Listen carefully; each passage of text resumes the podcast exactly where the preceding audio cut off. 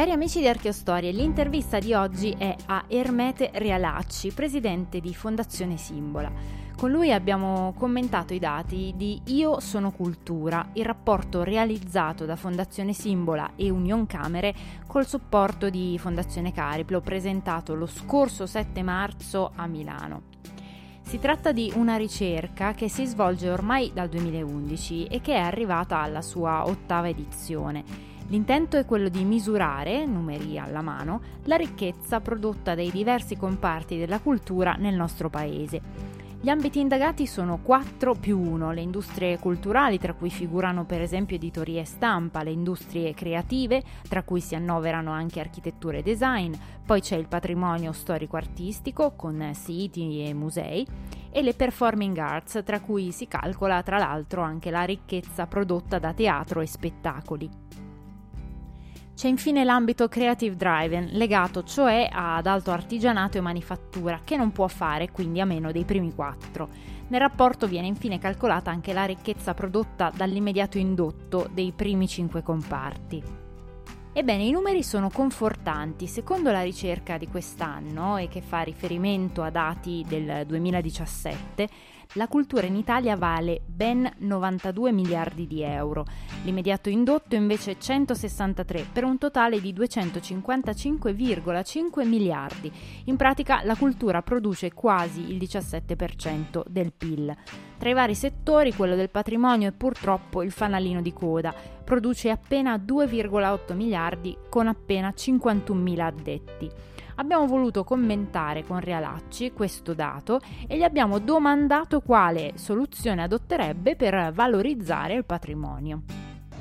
Io penso che è giusta la critica sul scarso investimento dello Stato in cultura a tutti i livelli. C'è un problema di lungimiranza perché poi la cultura è anche soft power, è anche egemonia, è anche capacità di affascinare, diciamo, eh, e questo credo che sia eh, la cosa diciamo, su cui eh, scommettere innanzitutto. E nello sforzo di valorizzare il nostro patrimonio oltre a una spesa ben fatta dello Stato, sono sprecati anche tanti soldi, ci vuole anche un po' di investimento privato e di innovazione dei privati. Io penso che noi abbiamo un patrimonio così straordinario, così esteso che nessuno Stato potrà mai gestirlo.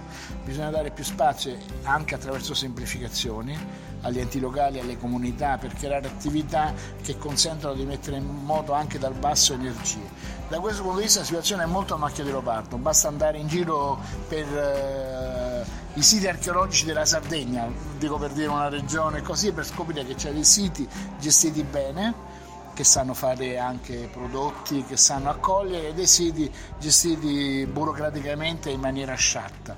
Io dico stabiliamo delle regole per la tutela, apriamo le porte alla, all'inventiva e alla partecipazione delle comunità, dei territori e perché no anche dei privati.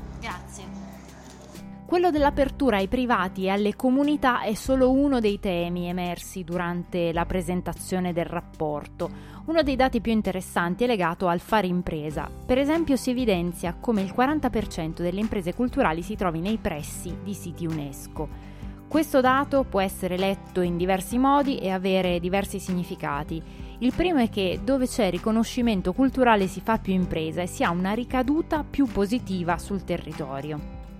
Il secondo è che tra settori culturali c'è interconnessione, uno stimola l'altro, quindi ragionare per ricchezza prodotta dal singolo settore, dal singolo comparto, forse è fuorviante.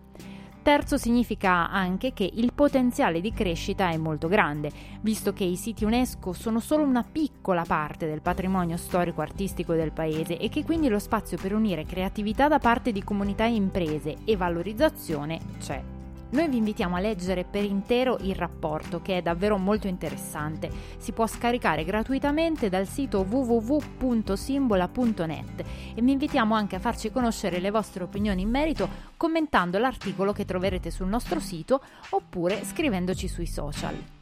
Le interviste di Archeostorie sono un programma a cura di Cinzia Dalmaso e Chiara Boracchi. Vi ricordo che potete ascoltare tutti i nostri podcast sul nostro profilo Spreaker, su Spotify, Google Podcast e SoundCloud e da poco anche su Fortune.